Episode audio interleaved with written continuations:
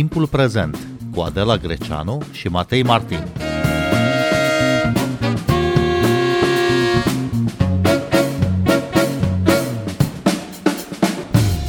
În mai puțin de un secol am străbătut calea de la înregistrarea unor imagini reale în mișcare la crearea unei realități virtuale.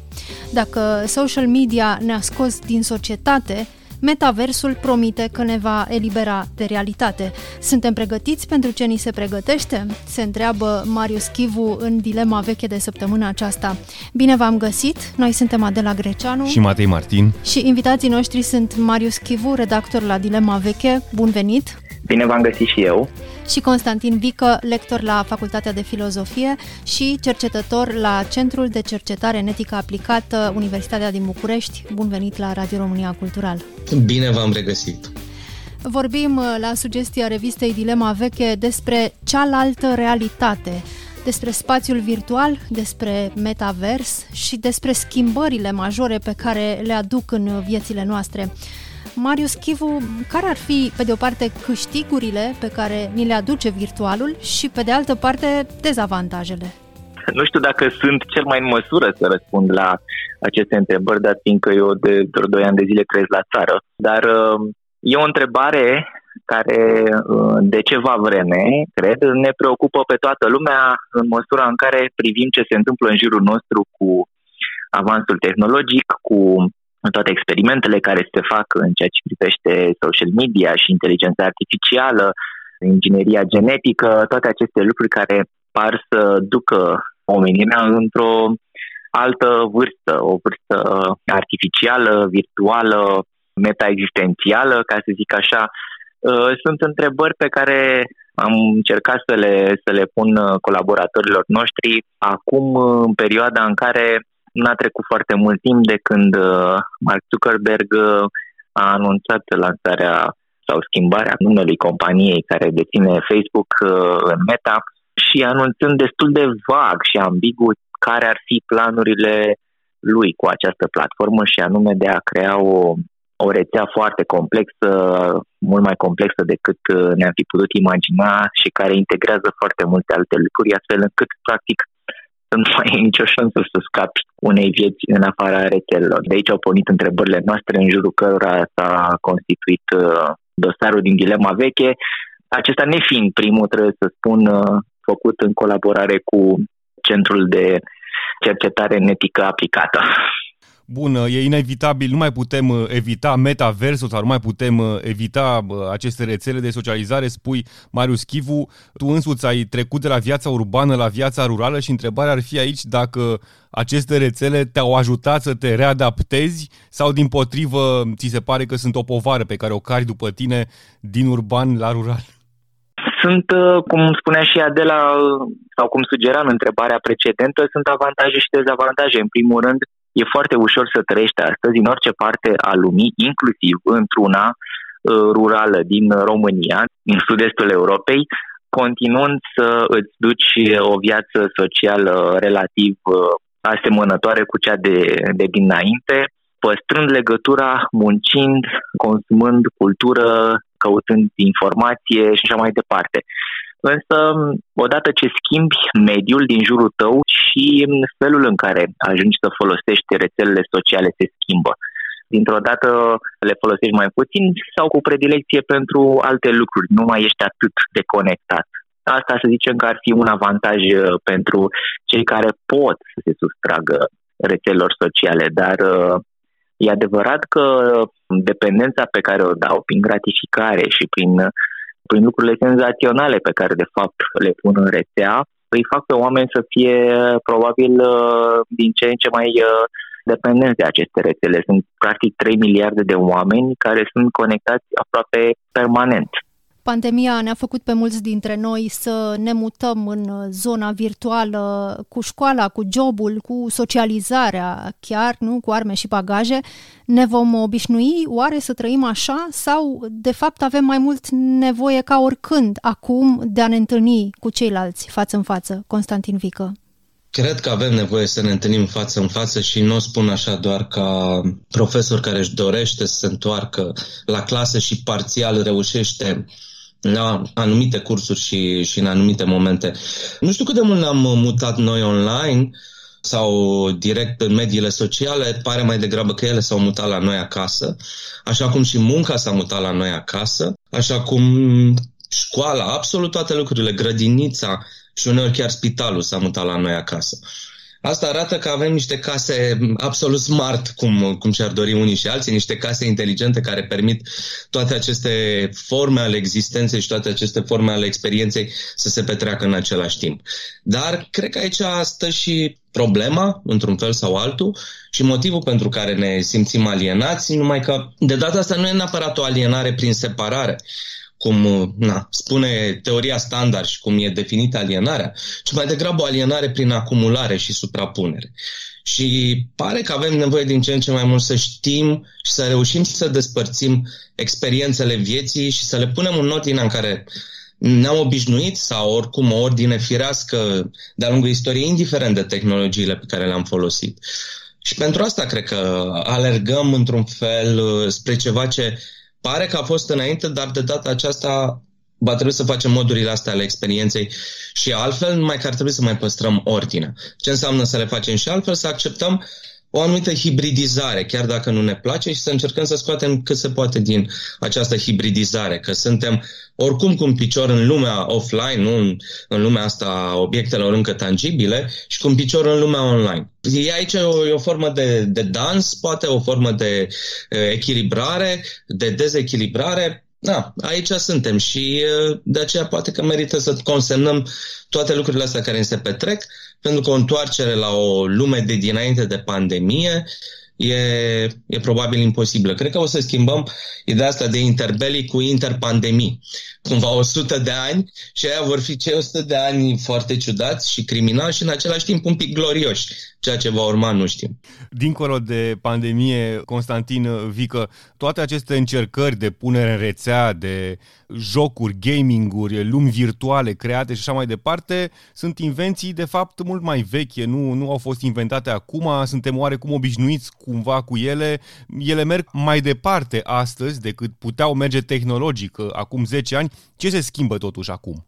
O anumită accelerare pe care o resimțim cu toții și această viteză care cumva duce și la pierderea ordinii și la suprapunerea asta alienantă pentru majoritatea dintre noi, chiar dacă nu ne dăm seama. Acum, cum prea bine ziceați, realitatea virtuală este inventată, ca să zic așa, de la Platon încoace. N-am putut să o implementăm. La fel, a mai existat un val undeva la finalul anilor 80, începutul anilor 90, de dorință de a crea aceste lumi virtuale, nu s-a putut tehnologic. Despre învățământ și educația online se vorbește de la finalul anilor 90 și a fost așteptat așa ca o mare salvare. N-a mers atunci, n-a prea mers nici acum. Astfel că până la urmă, așa cum observați, nu cred că la tehnologii trebuie să ne uităm neapărat, nici doar la efectele lor, ci la noua încadrare pe care o oferă. Cum spuneam, o anumită viteză, o anumită accelerare specifice modernității, dar acum un pic peste ritmul pe care un corp uman și o minte umană l-ar putea duce. Pe lângă asta, mai vedem și o încercare de a prelua în virtualizare ceea ce, într-un fel sau altul, conceptual tot virtuale erau, cum ar fi banii, și aici cred că nu suntem foarte atenți, în sensul în care ne uităm, vedem cum se virtualizează toate, de la muncă la școală, dar n-am văzut cum s-au revirtualizat banii. Poate că asta aduc aceste noi tehnologii. S-ar putea, cu toată promisiunea, așa cum ne-am obișnuit și dezobișnuit cu internetul acesta, ca promisiunea să nu poată fi împlinită cu adevărat. Vorbeați mai devreme despre metavers. S-ar putea să fie doar un vers frumos. În ce sens? În sensul în care ceea ce va promite să fie tot un mall, nu o nouă lume, ci un mall. Doar că oamenii vor merge la mall la ei acasă și cu asta basta. Un mall din care să-ți alegi ce vrei. Bine, mai mult decât poate la mall-urile de astăzi, dar în principiu așa pare a fi structurat. Nu pare a fi structurat ca un joc. Că tot vorbeam și de jocuri, dorința asta de a gamifica, nu? De a transforma tot într-un joc și a-i face pe oameni să se simtă recompensați pentru tot ceea ce fac, într-un fel e bine, poate la vârste mai mici, dar cu cât avansăm, cred că această transformare în joc continuă a tuturor activităților nu este benefică nici producției, nici modului mai rațional sau mai rezonabil de a fi. Deci eu m-aș uita mai degrabă la ceea ce ne uităm de multă vreme, că îl aduc în discuție iar pe Platon, adică la ideea că într-o peșteră trebuie să înveți mai degrabă cum să ieși din ea. De ce ne atrage, de fapt, realitatea virtuală, Marius Chivu? Ce găsim acolo și nu găsim aici, în realitatea reală, ca să zic așa? Da, e o întrebare foarte bună. Cred că alții ar fi mai în măsură să răspundă, nu știu, filozofi, psihologi, mai ales că eu, de pildă, dintr-un motiv sau altul, nu am nici cea mai mică atracție față de tot ce e virtual. Am avut inițial o formă de curiozitate, după care am lăsat o baltă, așa cum de altfel n-am fost în niciun fel în targetul jocurilor video. Pentru mine au fost tot o formă de ciudățenie, deci n-aș putea să răspund la această întrebare. Probabil însă că răspunsul este foarte stratificat. Curiozitatea ar putea fi un răspuns, dar sunt și alte nevoi pe care oamenii le au. Nevoi care vin din diverse forme de insatisfacție și frustrare legate de viața reală. Posibilitățile pe care ți le oferă realitatea virtuală sunt infinite. De a călători, de a experimenta în fel și chip orice fel de interacțiuni. Toate lucrurile astea, pentru majoritatea oamenilor, sunt altfel imposibile. Deci, realitatea virtuală e un fel de, îmi imaginez, un fel de scurtătură spre ceva ce altfel ți-ar fi inaccesibil. M-aș lega însă de un element care mi se pare fundamental, un element pronunțat, rostit, teoretizat așa foarte pe scurt de Constantin Vică mai devreme, și anume de viteză. Așa să dau un singur exemplu, pentru că e un exemplu pentru mine revelator. Vreme de 2 decenii am folosit pentru a asculta muzică, de pildă, audio-castofoane și apoi Walkman-uri cu casete, apoi CD-uri. Trecerea de la iPod, unde aveai 1000 de piese, să zicem, stocate într-un device foarte mic în buzunarul tău, trecerea de la iPod la streamingul online, unde ai toată muzica omenirii disponibilă pentru o sumă absolut ridicolă, toată această trecere a avut loc în doar câțiva ani de zile. Viteza asta în care nu apuci să te obișnuiești, nu apuci să te dezmeticești cu toate aceste facilități extraordinare pe care ți le oferă tehnologia, te face la un moment dat să te trezești foarte repede inadecvat, să te trezești că nu ții pasul cu lumea și asta să te copleșească, ca senzație existențială până la urmă, să te facă să nu-ți mai găsești locul, să ți se pară că viața cu adevărat nu că se întâmplă în altă parte, se întâmplă într-un ritm cu totul altul de cel în care ești obișnuit să o trăiești. Ori din genul ăsta de insatisfacții cred că vine și nevoia sau curiozitatea de a experimenta realitatea virtuală. Și ar mai fi un aspect interesant aici, Constantin Vică, de discutat, și anume realitatea augmentată, și grație tehnologiei putem acum ajunge în locuri albinte inaccesibile, de pildă cu ochelari sau camere video care ne apropie realități foarte îndepărtate sau brațe robotice, prelungiri ale corpului, de fapt. Până unde se poate merge cu această realitate augmentată? Pare că asta face omenirea, e într-un continuu proces de augmentare a realității, de a mai adăuga noi și noi straturi. Mă gândesc ce realitate augmentată a fost când a apărut scrisul. Deodată lucrurile puteau fi reprezentate și altfel. Mie mi se pare că de fapt cel mai interesant proiect nu e neapărat a realității virtuale și nu pentru că ar fi metaforic, cum numeam înainte, o peșteră a lui Platon, dar mult mai interesant pare totuși proiectul ăsta al realității augmentate, de a putea adăuga noi și noi straturi, de a putea, de exemplu, să ne închipuim că mergem printr-o bibliotecă, nu? Și deschidem o carte și, nu știu, picăm pe un cuvânt și nu știm noi ce-i cu el. Se afișează foarte frumos pe acei ochelari sau pe un device de augmentare, că e nevoie totuși de ceva de genul ăsta, se afișează definiția cuvântului. Sau pur și simplu deschideți o carte și în momentul ăla în întreaga bibliotecă se mai aprind niște zone și zic că aici sunt diversele lucruri pe care ar trebui să le citești pornind de la cartea aia. Se poate face, nu e complicat. Și din perspectiva asta, capacitatea de a adăuga noi straturi cred că e fabuloasă. Mă gândesc, la colegii mei care predau biologie sau anatomie. Pentru ei ar fi wow să poată să facă chestia asta, nu știu, fără o disecție, de exemplu. Bine, disecțiile sunt necesare, dar s-ar putea învăța și dincolo de asta. Mă gândesc la ingineri, mă gândesc la oamenii care au grijă de diverse tehnologii foarte complicate, cum ar fi eolienele, nu? De care avem nevoie pentru o energie mai bună, în sensul în care nu ne va face chiar atât de mult rău producerea ei. Ei bine, acolo astfel de device-uri, de moduri de a augmenta, s-ar putea să salveze vieți, pur și simplu. Altfel repar ceva dacă, de exemplu, ai un ghid pe care îl vezi automat și se suprapune acel strat informațional pe ceea ce trebuie să faci. L-aș vedea un pic mai mult decât niște brațe, mai mult decât un microscop. L-aș vedea, de fapt, noi încadrări ale meseriilor de astăzi, ale profesiilor de astăzi, și am dat câteva exemple, vedem că nu e vorba doar de școală sau de spital, în inginerie, peste tot putem să ne gândim cum ar putea fi folosite în spectacole de teatru și așa mai departe, dacă nu sunt deja folosite. Le văd ca pe un nou background, ca pe un nou fundal al existenței. Întotdeauna noi am avut un fundal al existenței, întâmplător fundalul, nu știu, era format dintr-o bibliotecă sau dintr-un televizor. În continuare, viața în România se duce pe fundalul televizorului. Televizorul întotdeauna el e în fundal și participă la acest mare proces de socializare la distanță. Acum, nu știu, în fundal au fost Skype, Zoom și alte astfel de softuri prin care comunicăm și așa mai departe. Și brațele sunt bune, brațele muncitoare deocamdată rămân tot ale noastre sau măcar în parteneria cu brațele automate, dar cred că sunt mai mult decât niște brațe.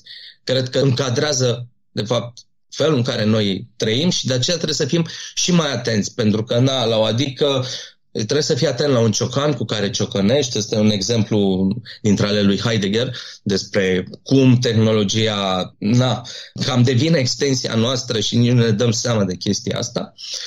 Dar aici, chiar și când ciocănești, nu știu, poți să te rănești, să lovești degetul sau, habar n-am, să dai în cap dacă nu ești foarte, foarte dibace. Dar cu tehnologiile astea e mai mult decât atunci când rup ciocanul sau îți dai un ciocan peste deget.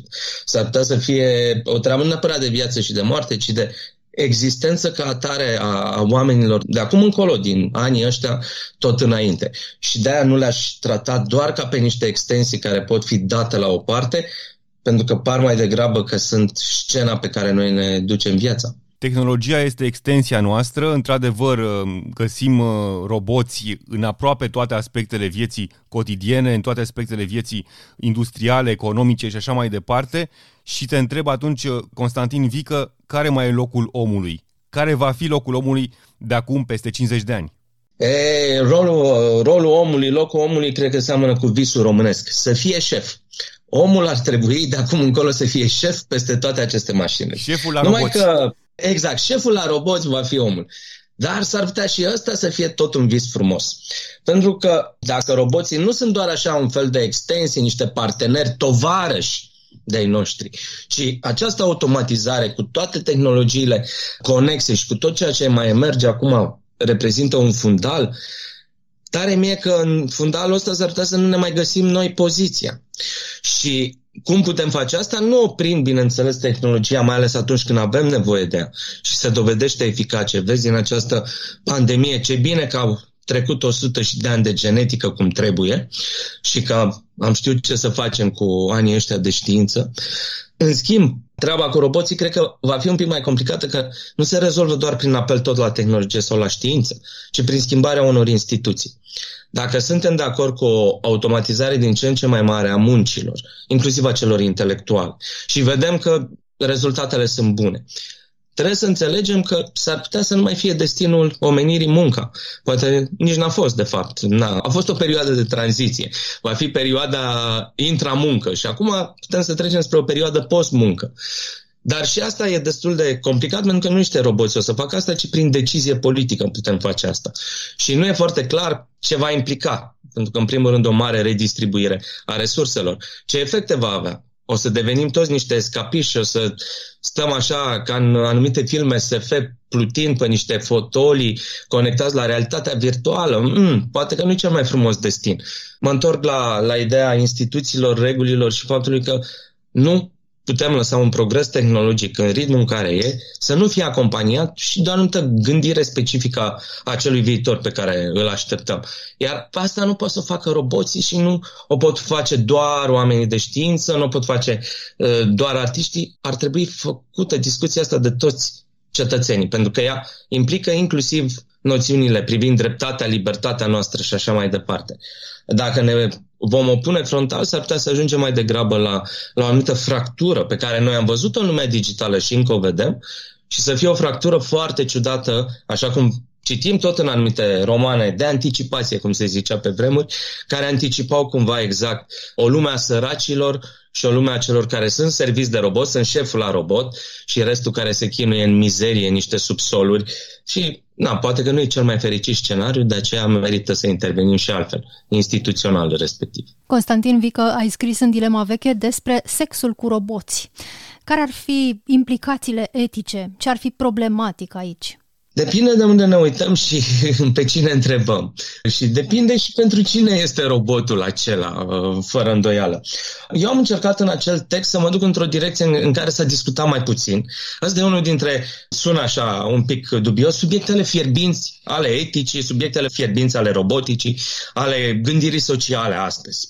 Eu am vrut să mă uit nu neapărat la discuțiile legate de obiectificare, în mod special obiectificarea femeilor. Nu m-am uitat la discuții legate de control sau de perversiune, ci m-am gândit la un caz și sper că am oferit măcar așa un grăunte al unui viitor argument de ce ar trebui să permitem totuși sexul cu roboți, măcar anumitor categorii sociale, ca o formă de redresare, ca o formă de acces la un bun pe care îl dorește toată lumea, respectiv plăcerea sexuală, acceptând totuși că este o formă mai degrabă, iar folosesc o expresie poate ironică, de mâna a doua. Dar întotdeauna ceva e mai bun decât nimic în suferință și în lipsuri.